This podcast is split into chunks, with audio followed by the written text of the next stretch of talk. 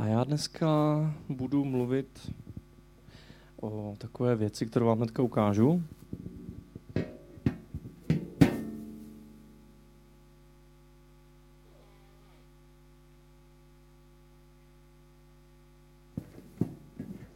Budu mluvit o tady tom. Teďka mi to za chvilku spadne, takže to bude určitě vzrušení. Víte, o čem bude dnešní kázání? Dnešní kázání bude takové strašně nebiblické, protože to hlavní slovo, o kterém budeme mluvit, vlastně v Biblii vůbec není. Typněte si, o čem budu mluvit. Zápisník, správně, a jak jinak ještě? Diář? To není diář. Deník. Četli jste někdy v Biblii o deníku? Ne, že? Takže dnešní kázání bude hrozně nebiblické, za to já se vám omlouvám předem. Ale budu mluvit o nějaké své vlastní zkušenosti s Bohem a možná potom zjistíme, že něco v té Bibli v deníku napsané je. Já sám jsem si psal deník, když jsem byl ještě malý, prťavý. Asi to možná taky znáte. A já jsem četl Foglarovky a tam furt všichni psali deníky, tak já jsem taky chtěl psát deník. A když jsem si něco zkoušel psát, tak vždycky jsem skončil tak po třetí, po čtvrté stránce. Protože já jsem systematik, takže vždycky mě úplně ničilo, že tam třeba bylo týden, kdy jsem neměl nic napsaného.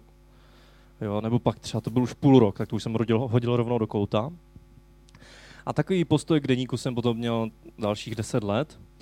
A až potom jsem šel na stáž Křesťanské akademie mladých, kde jsme vyučovali práci s mládeží, různé vedoucí mládeží z různých církví. A jeden můj kolega, Američan, měl takový deník. A říkal, víš co, mě to strašně pomáhá si utříbit myšlenky a modlit se k Bohu. A někdy ráno, když prostě moje modlitby vypadají tak, že zavřu oči a usnu, tak si ty modlitby píšu. A jsem si říkal, to by mohl být dobrý fígl na moje ranní modlitby, které byly stejně meditativní jako ty Markovy, že jsem u toho okamžitě usínal. A začal jsem si psát modlitby, pak jsem začal psát různé poznámky a myšlenky.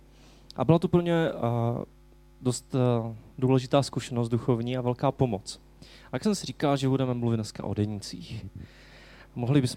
Můžete si dnešní kázání nadepsat můj milý deníčku nebo něco takového. Ale myslím, že to nebude úplně taková jako růžová knihovna. Já jsem byl velmi překvapený z toho, že o denících hodně teďka píšu a přemýšlí o tom i psychologové a psychoterapeuti. A koho by to napadlo, že jo? Ale někteří to používají jako docela důležitý nástroj ve své práci. A třeba jeden z nich napsal, psaní deníku funguje jako výborný nástroj psychohygieny. Už jenom vyjádřit své myšlenky a pocity a svěřit je papíru může redukovat napětí a stres. A další efekt spočívá v tom, že když napíšete své myšlenky a pocity, stávají se pro vás objektem, něco, co je mimo vás. Není to uvnitř, ale venku a vám to umožní nepatrný odstup, ale přesto s ním být v kontaktu. A hlavně to, že terapeutický proces je změna, je to pozvolný proces a postupně se může stát, že klient, obzvlášť je k sobě kritický, tak si tu proměnu, která se s ním děje, plně neuvědomuje. Často teprve, když se vrátí ke svým deníkovým zápiskům, zjistí, jak moc se toho v jeho životě změnilo a bývá překvapený. Často pro ty lidi je to nějaký způsob, jak vyventilovat své pocity, jak si uvědomit svoje myšlenky, svoje představy, svoje přání. Člověk by řekl, tak já jsem křesťan, já to přece nepotřebuji, já to přece ventiluju modlitbou, říkám to Pánu Bohu, proč bych si to měl někam psát? A to jenom Tomáš Galda má takový divný zvyk, ale já jsem duchovnější než on, takže já si to nepotřebuji nikam zapisovat. A samozřejmě, že to tak může být u některých, ale myslím si, že přestože jsme křesťané, nebo možná právě proto, že jsme křesťané, tak někdy potřebujeme některé svoje modlitby, některé svoje myšlenky zapsat. Proč? A pro mě osobně a pro mnoho dalších křesťanů, obzvlášť těch křesťanů, kterých si rádi čteme knížky nebo si čteme rádi jejich deníky. Třeba John Wesley napsal úžasný deník, který doporučuji. Deník z toho, jak zažíval opravdové probuzení a boží jednání každý den. A můžete si ten deník koupit, je už v češtině přeložený, některé jeho výňatky. A není tam nic přidávané. Jsou to jenom jeho zápisky, které prostě nejsou všechny, že jo? Jenom některé dny tam jsou napsané. Ale je to úžasné čtení, protože najednou vidíte, co ten člověk prožíval, čím si procházel.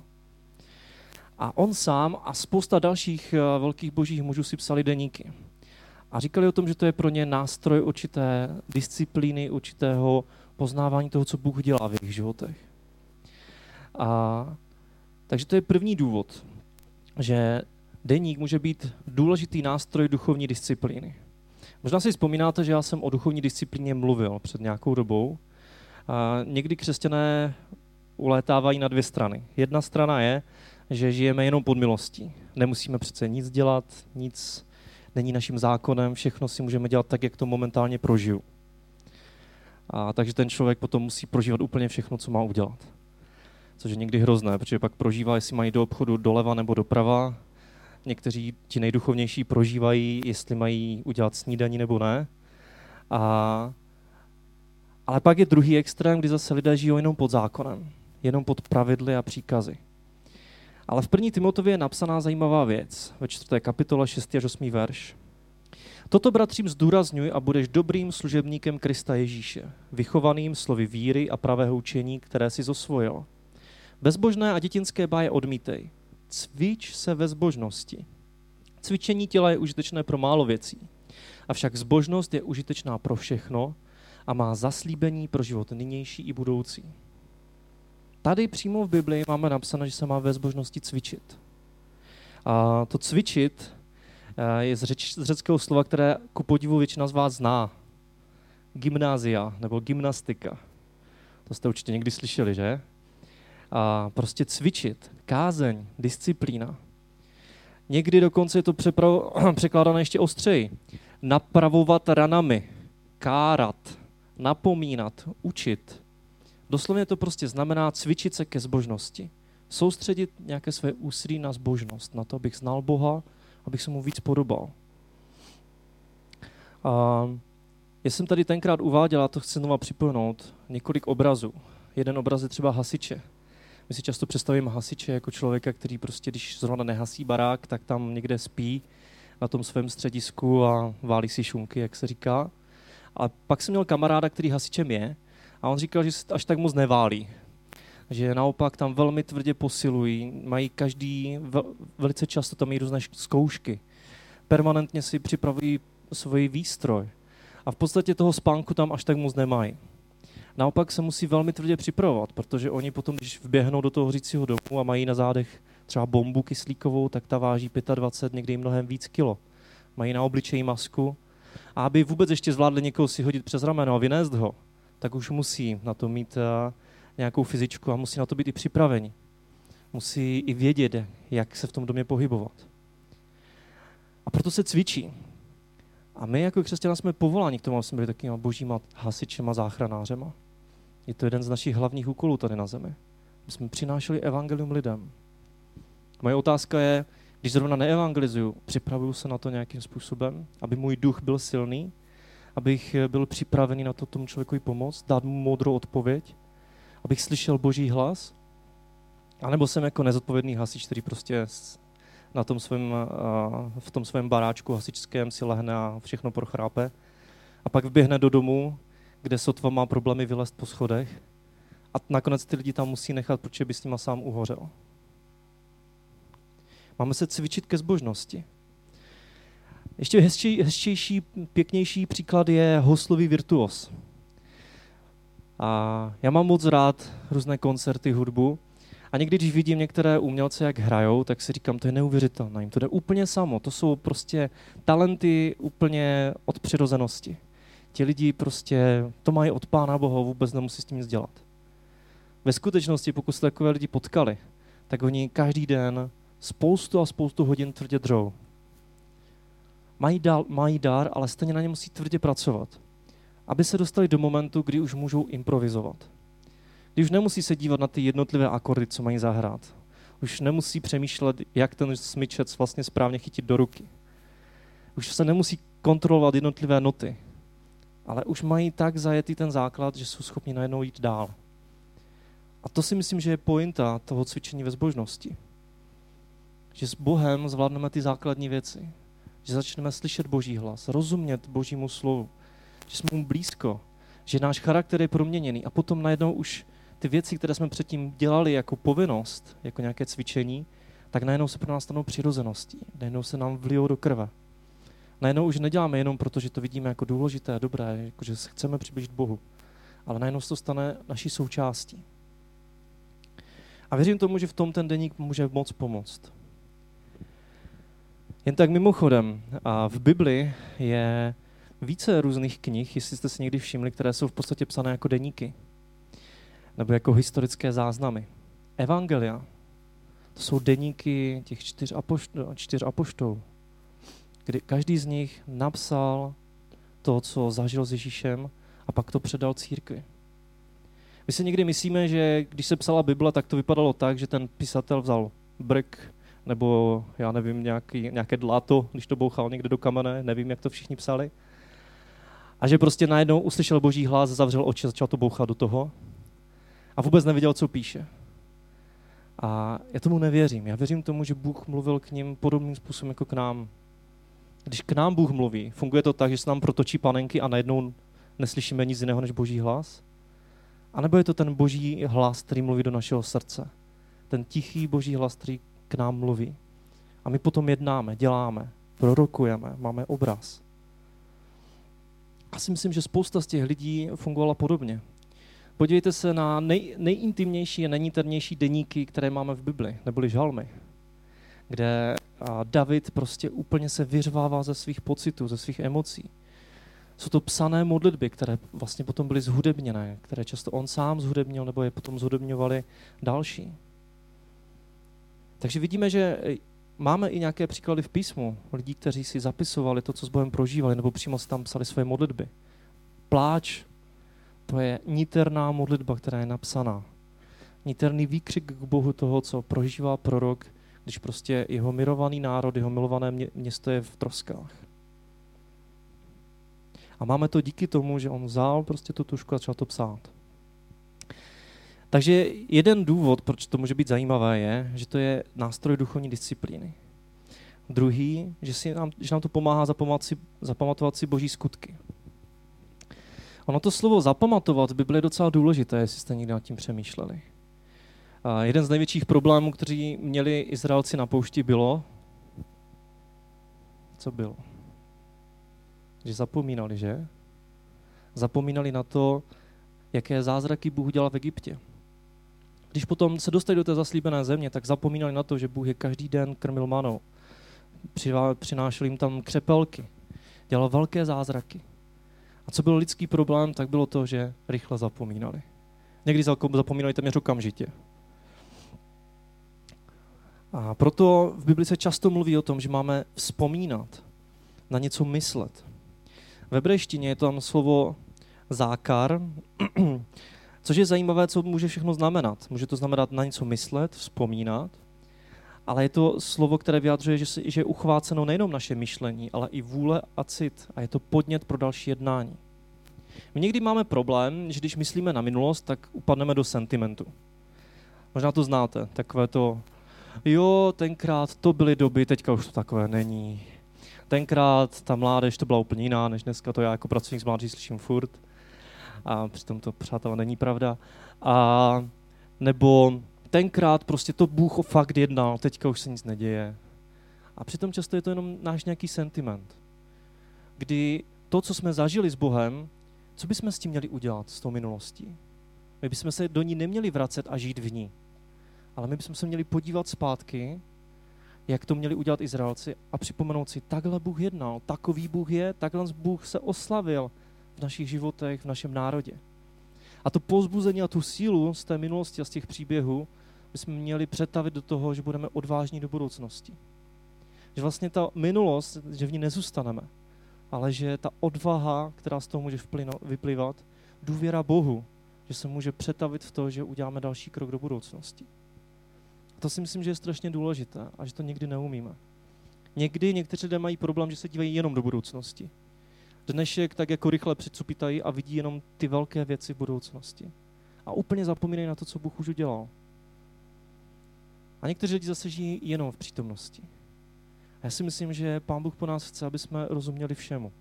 Aby jsme si brali příklad z toho, co Bůh udělal, povzbuzení, sílu, aby jsme podle toho dělali dnes konkrétní kroky a brali z toho naději a odvahu do budoucnosti. Proto si máme pamatovat různé věci. Proto máme pamatovat na to, jak Bůh jednal v minulosti.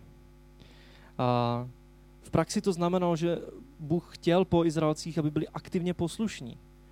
Pamatuj, že jsi byl otrokem v egyptské zemi a že tě Hospodin tvůj Bůh vyvedl pevnou rukou a staženou paží. Proto ti přikázal Hospodin tvůj Bůh dodržovat den odpočinku. To je zajímavé, že?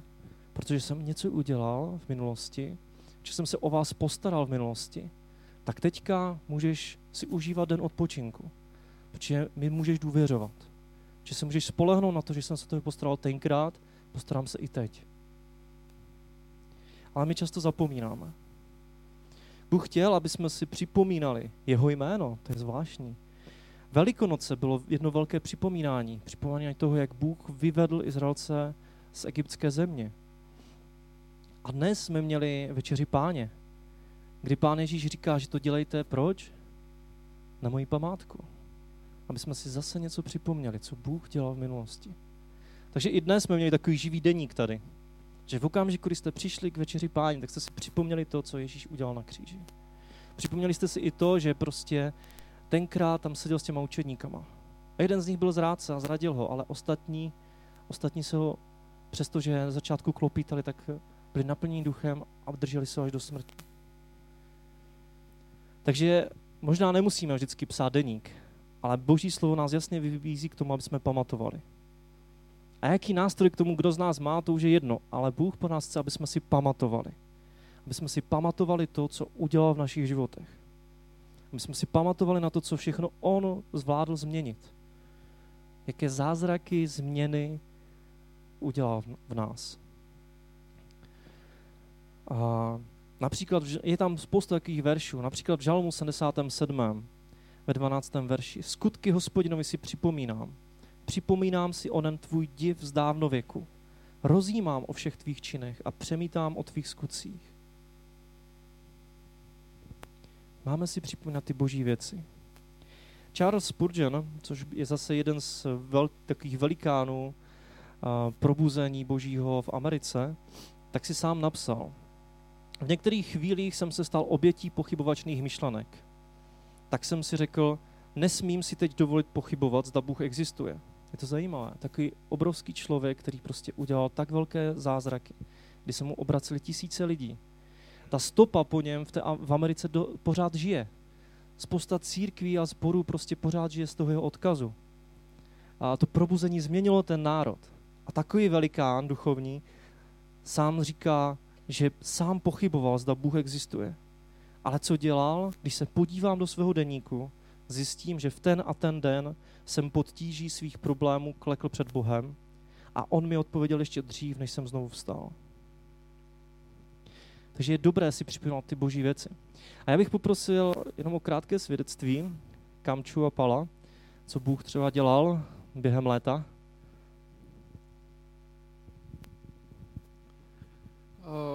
V létě byl English Camp a pro mě je každý ten camp obrovským. Prostě já na to můžu vidět, jak Pánu Bohu strašně moc záleží na Valašsku, protože 13 roků, co ten camp děláme, tak to prostě potvrzuje každým rokem. Ti služebníci, co jezdí každý rok z toho stejného sboru, tak oni nejsou domluveni 10 let dopředu, že prostě budou jezdit a už na to mají všechno, ale každý rok se rozhoduje, jestli přijedou nebo nepřijedou a nakonec přijeli. A oni na to museli dát dohromady 500 000 korun, na to, aby se mohli přiletět. A to je pro mě prostě něco, co jakoby, já na to můžu vidět, jak moc Pán Bůh má Valašsko na srdci. A pro mě ono se říká, že Česká republika je uzavřená tomu mluvit evangelium, mluvit o Bohu s lidma, ale podle mě to tak není. A je to tam vidět strašně moc na tom kempu, že ty děcka tam přijedou a poslouchají, ptají se, je to někdy pro ně úplně poprvé, co slyší něco o Bohu a je to zajímá. A někteří navazují vztah s Bohem, někteří o tom, prostě to pro ně vůbec první kontakt s křesťany Ale fascinující na tom je, že oni potom zůstávají, dál chodí na akce, protože jí mezi křesťany dobře. Každý z nich mohl dostat Bibli. A i přímo na kempu je vidět, jak tam Pán Bůh jedná nejenom prostě s těmi lidmi samotnými a s jejich problémy, ale třeba s počasím. Nám celý týden tento rok hlásili, že bude prostě pršet a bude hnusně. A my jsme měli spoustu programů venku. Tak jsme se tak jako modlili, že jako Pane Bože, ty to vidíš, jako nebylo to moc jak jinak udělat. A ono to bylo tak, že když jsme měli program venku, tak nepršelo, když jsme šli dovnitř, tak začalo pršet. A tak to bylo celý týden. Takže prostě každou věc tam Pán Bůh měl vychytanou. A jo, prostě pro mě to je celý ten týden vždycky takové jednání, na které si říkám, že si to chci potom přenést i dál do toho svého života, protože když tam to můžu vidět dennodenně, když můžu vidět, co všechno ti... A ještě pro ty Američany je to tak, že oni jedou prostě do, když to řeknu blbě, do vyspělého státu. Jo? Prostě oni jedou na misi někde, kde jakoby lidi se mají dobře a to je strašně nepopulární, protože něco jiného je jet na misi do Afriky, kde je prostě bída, je to hrozné, ale oni jezdí sem a pro mě je to fascinující, že Pán Bůh dal na srdce Valašskou lidem někde za oceánem. Moc díky, já bych ráda ještě doplnila. Chtěla bych vám říct příběh dvou lidí. Tak jak Palko zmiňoval, tak každý jeden z těch účastníků, kteří byli na kempu, a bylo jich tam letos 42, z toho 21 bylo úplně poprvé, tak první večer dostali jako dárek Bibli, takovou edici, kde je napsané, jak se člověk může pomodlit, aby přijal Pána Boha do svého srdce a příběhy lidí, kteří už uvěřili a jak se to stalo a tak, takže je to takové moc fajn. A jedna holka na kempu, když tu Bibli dostala, tak úplně vzteky s ní mrštila o zem a byla taková hodně jakoby proti křesťanství a proti křesťanům a byla hodně jakoby vzteky naladěná, že toto se jí nelíbí. A pak jsme se o tom bavili s týmem a přišlo nám to divné jakoby v tom, že reagovala tak silně impulzivně, tak jsme se za ní modlili. A v průběhu týdne se to trošku prolámalo a začalo se to měnit a ona dokonce se začala svěřovat do svých těžkých věcech, které se jí dějí v rodině a nechala holky, aby se za ní modlili v její přítomnosti a na konci kempu se rozhodla pro Boha, tak to pro nás bylo takové velké svědectví o tom, že tam Pán Bůh jedná. A nebo jiné dvě holčiny, které jeli, tak v průběhu toho, kdy tam máme večerní diskuze, tak se svěřilo o tom, že loni v létě jejich tatínek spáchal sebevraždu a bylo to pro ně hrozně bolestné a těžké. A mohli slyšet o Bohu a dovolili taky některým lidem z týmu, aby se za ně modlili a jedna z nich přijala Pána Boha do svého srdce. Tak jsem moc ráda za to, že máme příležitost k tomu tam všechny takovéhle lidi mít a dovolit jim nebo ukázat jim cestu k Bohu, aby se od něho mohli nechat uzdravit a zahojit všechny ty rány a těžké věci, kterým prochází. Děkuju. To je jenom ukázka všech těch příběhů a svědectví, co Bůh dává do našich životů. Jediná věc moje je, že my často to slyšíme ve sboru, ale pak to zapomeneme. Za týden, za 14 dní, za měsíc. A je fajn nějakým způsobem si to někde nechat uložené. Někdo má dobrou paměť, tak ať si to ukládá do paměti, ale neznám takových mnoho. Já sám jsem spíš sklerotik, než bych si dobře pamatoval. Izraelci, proto aby si pamatovali Boží jednání, tak často vstyčili sloup nebo postavili oltář, aby si připomněli, že Bůh něco udělal. Později už asi těch sloupů měli hromadu, tak začali to psát prostě, začali to sepisovat. Proto máme dneska Starý zákon, proto máme dneska evangelia, proto máme Skutky apoštolské. A takový deník nám někdy může pomáhat, aby jsme pochopili lépe sami sebe. A v Římanům 12. kapitole je napsáno, ať nesmýšlíme výš, než je třeba smýšlet, ale smýšlejte tak, abyste jednali rozumně. Podle toho, jakou míru víry udělal každému Bůh. A jak zjistíme, že smýšlíme výš nebo níž? Tak, že se o tom bavíme s někým jiným, že mu otevřeme svůj život, on nám řekne něco.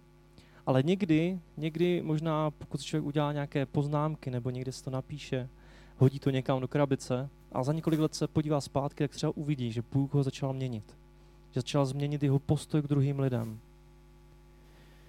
A jak jsem já sám říkal, mně třeba pomáhá psát si moje modlitby, abych udržel pozornost.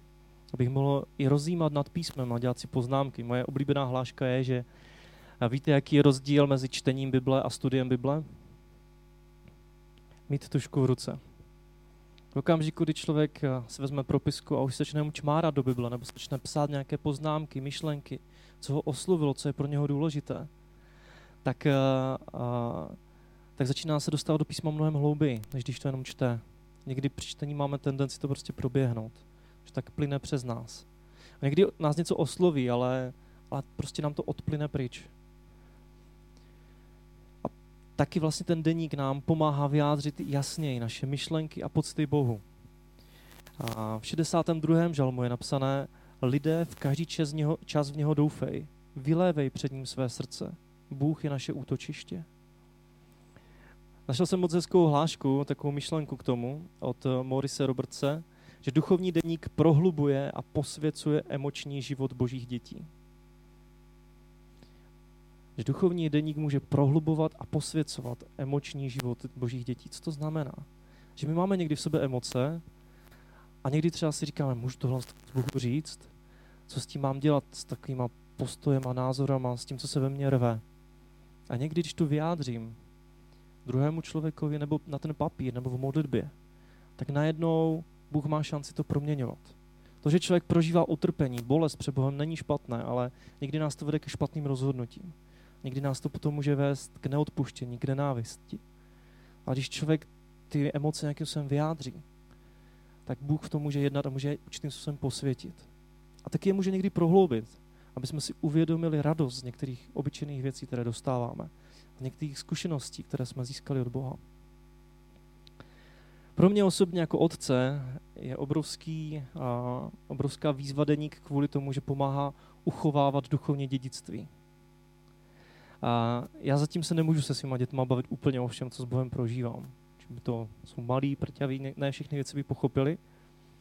Ale jsem zvědavý, až jednoho dne, možná tady už nebudu, si vezmu ten deník do ruky a budu si číst, co jejich táta zažíval s Bohem. Jak se k Bohu modlil. Upřímně řečeno, moc by mě zajímalo někdy si přečíst Pepův deník za dob vzniku našeho sboru. Máš nějaký deník? Dobře, tak budeme na tom pracovat. Sepíšeme nějaké paměti. Ale myslím si, že by to bylo obrovské povzbuzení pro nás, pro všechny. Protože bychom věděli, jak náš sbor vznikl, proč vznikl. Jsou proroctví a nějaký směr a vize, které známe, ale neznáme častokrát to pozadí. To, proč to vlastně máme, proč tomu vlastně věříme, jak se k tomu vlastně náš sbor dostal. A to není jenom otázka našeho sboru, ale častokrát je to otázka našich životů. Lidi, když přichází do vašeho života, tak vidí vás v současnosti, ale ne vždycky rozumí tomu, co stalo kdysi. V Deuteronomiu 6. kapitole je napsané: a budou slova tato, která já přikazuji tobě dnes, v tvém srdci. A budeš je často opětovat, připomínat svým synům a budeš o nich mluvit, když sedneš ve svém domě, když půjdeš cestou, když budeš léhat i vstávat. Uvážeš je za znamení na své ruce a jako náčelník mezi své oči. Napíšeš je na dveře svého domu a na svých branách. Bylo to desatero, ten boží zákon, který si měl člověk připomínat. Ale nebylo to jenom to desatero. Bylo to i to, že Bůh prostě je vysvobodil z egyptské země, z otroctví. A tady tu zprávu, to poselství měli Židé předávat svým dětem. Měli připomínat svým dětem, co Bůh udělal v životě jejich a jejich národa. A taky nám to někdy pomáhá ujasnit si naše priority. Člověk má nějaké cíle a někdy to jsou jenom zbožná přání. A je třeba zajímavé, mám tady ještě jednoho takového chlapíka, který byl účastný zase jiného probuzení v Americe, George Whitfield, který si do svého deníku častokrát psal 14 otázek. A je to strašně zajímavé, co si on sám kladl za otázky pro ten konkrétní den. A jsou to otázky tak 200 let staré, ale myslím si, že některé jsou pořád strašně aktuální. Byl jsem v modlitbách horlivý? Využil jsem čas vyhrazený k modlitbě? Volal jsem k Bohu v krátkých modlitbách každou hodinu? Přemýšlel jsem při všech svých rozhovorech a skutcích nebo před nimi, jak mohou přispět k boží slávě? Vzdal jsem okamžitě díky za každé své potěšení? Jak často člověk se z něčeho raduje a pak to úplně přejde? bez toho, že by aspoň v mysli vzdal Bohu díky za to, co dostával, z čeho se může radovat. Naplánoval jsem si dnešní činnost, nebo jsem úplný chaotik? Byl jsem upřímný ve všem a nepřestal se ovládat? Pouštěl jsem se horlivě a aktivně do všeho dobrého, co jsem mohl udělat? A nebo jsem dobré věci dělal se zatnutýma zubama, je to boží oběť, tak to udělám. Mluvil jsem a jednal pokorně, radostně a vlídně, přistupoval jsem k druhým pyšně, namyšleně, necudně nebo se závistí. Jedl jsem a pil s mírou, byl jsem vděčný, střídmý ve spánku, mě by strašně zajímalo, kolik ten člověk spal, ale mám dojem, že ne moc. Našel jsem si čas, abych zdával díky, studoval jsem pilně, a to byl dospělý člověk, to nebyl student, prosím vás. Smýšlel jsem, či mluvil o někom nevlídně, vyznal jsem všechny svoje hříchy. A tady ten George Whitfield častokrát se do svého deníku udělal čas, že přemýšlel nad tím, jak jeho život vypadá. Jestli může něco prohloubit, jestli může něco změnit. A já neříkám, že se musíme řídit tady všema jeho otázkama, ale minimálně některé z nich si myslím, že jsou pro nás velmi aktuální. A ten deník mu pomáhal k tomu, aby se nad tím mohl zamyslet a přemýšlet. Takže jak na to? Tak pokud budete úplně poslušní mého kázání, tak hnedka si zítra všichni koupí sešitky a bude vyprodané všechny papírnictví tady na Valašsku. A to je jedna varianta. Ale jak jsem říkal, Bibli není přímo příkaz, pište si deníky. Bohužel ne. A jinak bych vám to okamžitě přikázal. Ale je tam příkaz, aby jsme si pamatovali. Aby jsme si připomínali ty boží věci. Aby jsme koumali sami sebe a svoje srdce. Aby jsme vyjadřovali svoje emoce. K tomu mi ten deník pomáhá, ale věřím tomu, že každý z vás je jiný, že ne každý je úplně psací typ. Ale kdybyste se do toho chtěli pustit, tak není nic jednoduššího, než si koupit sešit. Někdo si to píše do svých různých elektronických přístrojků. Někdo si píše přímo nějaké poznámky do svého diáře, že má papírový diář. Má tam dost místa, aby tam ještě třeba dopisoval nějaké zkušenosti, zážitky z toho dne. Někdo si jenom prostě na papír vždycky napíše nějakou zkušenost, proroctví, poznání od Boha, hodí to do velké krabice a pak se tím přebírá a připomíná si, co mu Bůh slíbil. A někdo jiný funguje tak, že prostě když je u nějakého božího jednání, tak si všechno fotí svým mobilem, pak jenom doporučuji, abys to nesmazal.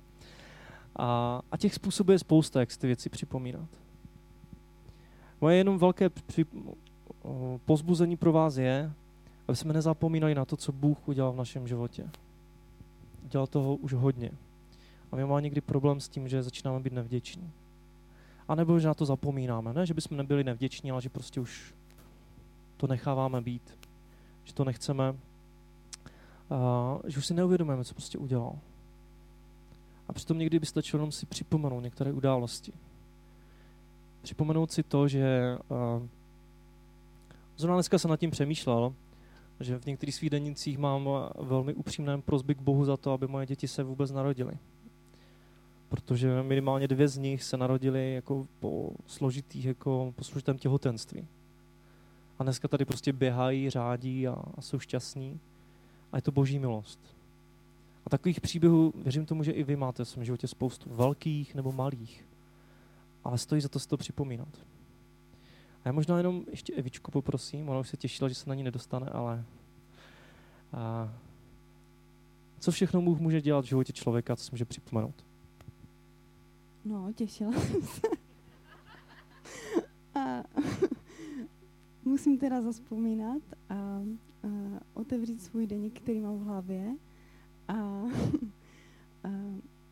týká se to mého dětství, kdy jsem jezdívala já na tábory v létě a ty tábory byly fajn, ale já jsem takový asi typ člověka, že ve mně to nezanechalo nějaké takové nadšení pro tábornictví.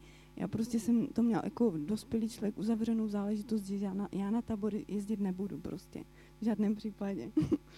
A tak jak už to bývá, vždycky to tak s pánem mám, že když mám nějakou takovou oblast, kterou jako já teda, to už je zavřená záležitost, pane, toto nikdy a jedině, kdyby ty si chtěl, ale ty nechceš, že? A tak se tak stalo, že prostě pán ke mně postupem času, kdy jsem ve sboru a kdy ho znám, tak mluvil a já jsem si začala uvědomovat, že něco mě tam jako láká, ale to nebude také horké. Třeba na jeden den se tam někdy podívám. No a dopadlo to tak, že jsem před 3 lety se rozhodla, že pojedu na tábor. Měla jsem sevřený žaludek a už jak jsem tam jela, tak jsem si říkala, to je můj konec. Jako jenom pro tebe, kvůli tobě, to je prostě nevím, co budu dělat. A ten tábor radikálně posunul můj život a já bych tady nebyla schopna stát a mluvit do mikrofonu, kdyby pán některé věci nedělal tam na tom táboře. A netýká se to jenom mluvení do mikrofonu, ale vůbec jakoby vycházení vůči lidem a práce s lidma a týmová práce. A prostě toho je tolik, to se nedá úplně předat, ale jedno chci říct, že od té doby už jsem na táboře byla 3krát. Nejenom, že jsem toho nikdy nelitovala, ale jsem za to hluboce pánu vděčná, jakože mě dostal do toho bodu, kdy jsem prostě, kdy jsem teda úplně v křeči, ale jela jsem. Každý ten tábor je pro mě nový posun někam a nový, jakoby nové otevřené dveře do něčeho nového. Vždycky si říkám, když by to ostatní zažili, když by neměli takový postoj jako já a když by to nebylo takové lámání, tak bych vás chtěla pozbudit k tomu, že jestli je před váma nějaká výzva, kdy vám přijde, že to prostě nikdy jako jedině tam teda ne, tak zkuste se na to přestat dívat přes ten nějaký starý pohled a přes ty staré zkušenosti, ale a začněte naslouchat tomu, co vlastně, jakým způsobem vás tam pán jako láká a co vlastně mluví. Protože mě vždycky jako motivuje tak jako jemně a říkám, to se bude líbit a to bude fajn, to bude dobrodružství. A ke každému mluví jinak, ale vím, že mluví, tak jenom, aby jsme to nemíjeli, tady ty příležitosti. Děkuji. Já moc děkuji, Evím.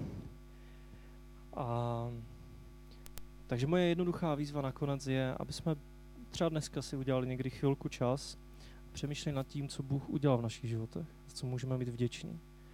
Jestli byly nějaké zlomové okamžiky, kdy se k tomu přiznal, kdy nás vedl, kdy něco změnil. A drahý pane Ježíši, tak moc prosím o to, aby jsme nebyli jako Izraelci na poušti, kteří okamžitě zapomněli na manu, která jim napadla ráno. Že okamžitě zapomněli na křepelky, kterými se nacpali a hnedka na tebe začali nadávat a začali být nevděční. My jsme nebyli prostě jako hloupí lidé, kteří prostě si neuvědomují, co všechno si udělal v minulosti. Jak jsi byl veliký, jak jsi byl mocný, jak jsi byl k nám dobrý. Ale aby jsme si mohli ty tvoje dobré skutky dobroty, věrnosti k nám připomínat. Každý podle svého, každý tím nejlepším způsobem, kterým nám dáš. Ale aby jsme z té minulosti, kdy už jsme s tebou zažili mnoho, i tento sbor už zažil mnoho dobrých věcí u tebe, tak aby jsme dokázali přetavovat ty zkušenosti do radosti, nadšení a odvahy a důvěry k tobě. Aby jsme z těch tvých dobrých věcí mohli čerpat posílení do budoucnosti. Protože věříme tomu, že máš připravené ještě mnohem lepší věci, než byly v minulosti.